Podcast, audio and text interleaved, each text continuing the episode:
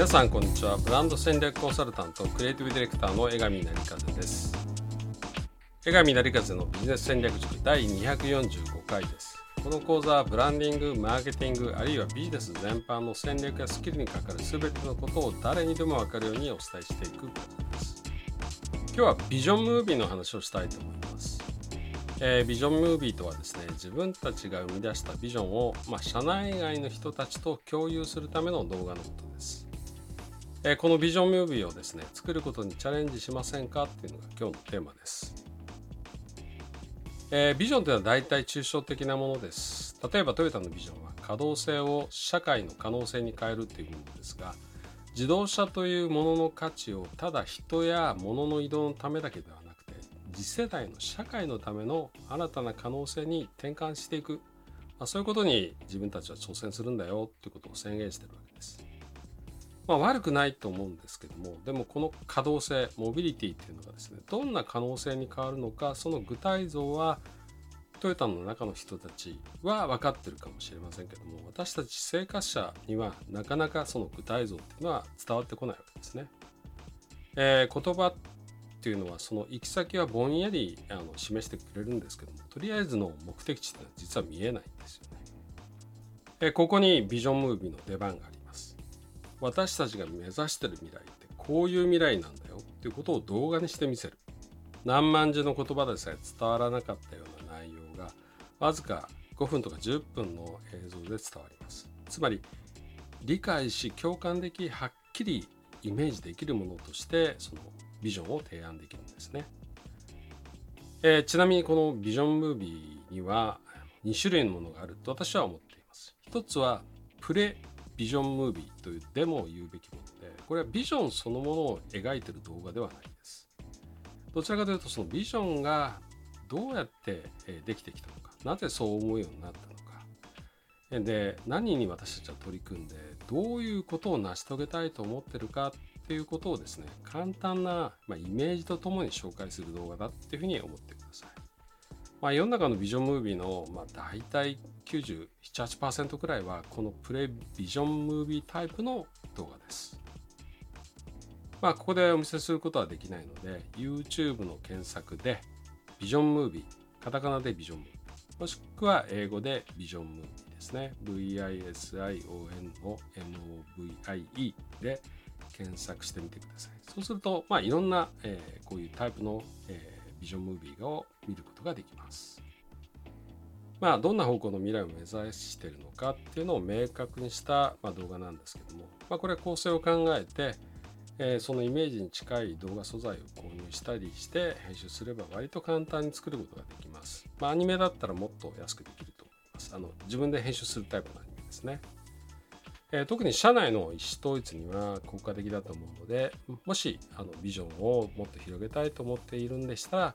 のぜひこういったムービーを作ってくださいでもう一つのビジョンムービーはですね作ってる企業は非常に少ないです、えー、それなぜかというと自分たちが実現しようと考えている未来をそのまんま映画のワンシーンみたいに見せる、えー、タイプの、えー、動画だからですこれから紹介するムービーはアップルが1987年に発表したものです。え、約35年ぐらい前ですね。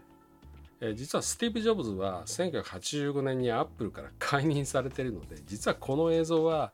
ジョブズを追い出した張本人のジョン・スカリーのコンセプトのもとに彼の講演用にたった6万ドルで制作したものだそうです。しかし、えー、思うにです。これはビジョンムービーの私は傑作だと思います。人とコンピューターの関係はどうあるべきか。まあ未来ですね。未来、人とコンピューターの関係はこうあるべきだっていうことをわずか5分程度のドラマでわかるようにしてるんですね。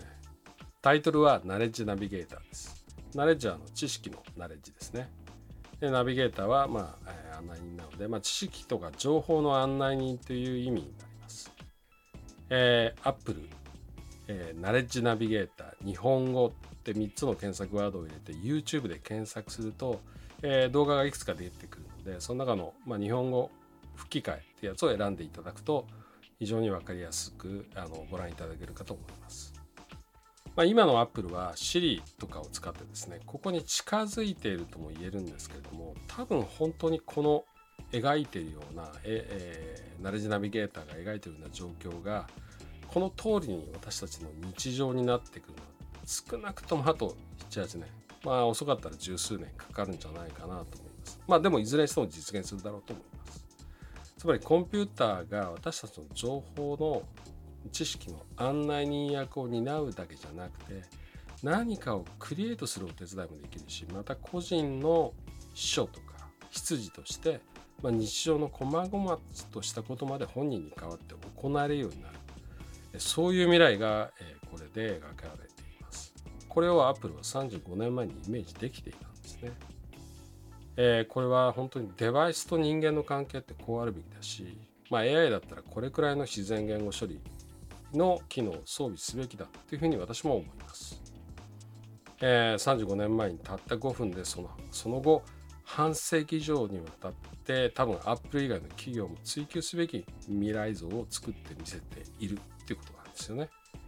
まあ、これ、えー、こそがですね本来のビジョンムービーのあり方だっていうふうに私は思います。まあ、作るのはちょっと大変ですねお金も結構かかりますし。えー、未来像を見せるってことはたったワンシーンを描くにせよどんな場面で何がそこに映ってるかとか決めなければいけないことがたくさんあるからですね。えー、ミニミニ SF 映画を作るようなもんなのででもこの一本を作ることができれば自分たちがどこを目指してるのかっていうのをですね感情的な共感を持ってしっかり理解共有してもらうことができるんですよね。このエモーショナルにも体感的にも未来を共有できるってものすごいパワーになります。本当にすごいパワーになります。わかるんで、自分で体感的に。あ、あれを目指すんだってわかるんで、非常に大きなパワーになるんですね。はい。えー、江上成勝のビジネス戦略塾第245回はビジョンムービー。それも未来をそのまんま、目指してる未来をそのまま描くようなえー、ミニ SF 映画的なビジョンムービーをもし作れるんだったら作りましょうっていう話をしました今、えー、経営者リーダーがそれぞれのビジョンを描きまたそのための、えー、戦略を作り実践する塾として送風塾創造の層に風と書いて送風塾です、えー、これを主催しています。世の中に風を作っていく塾です。今この送風塾を次の時代に合わせて新しくしています。どのような塾になるのか楽しみにお待ちください。ホームページは、えー、sofu.tokyo sofu.tokyo sofu.tokyo を入力するかもしくは漢字3文字ソフ塾で検索できます。ではまた次週お会いしましょう。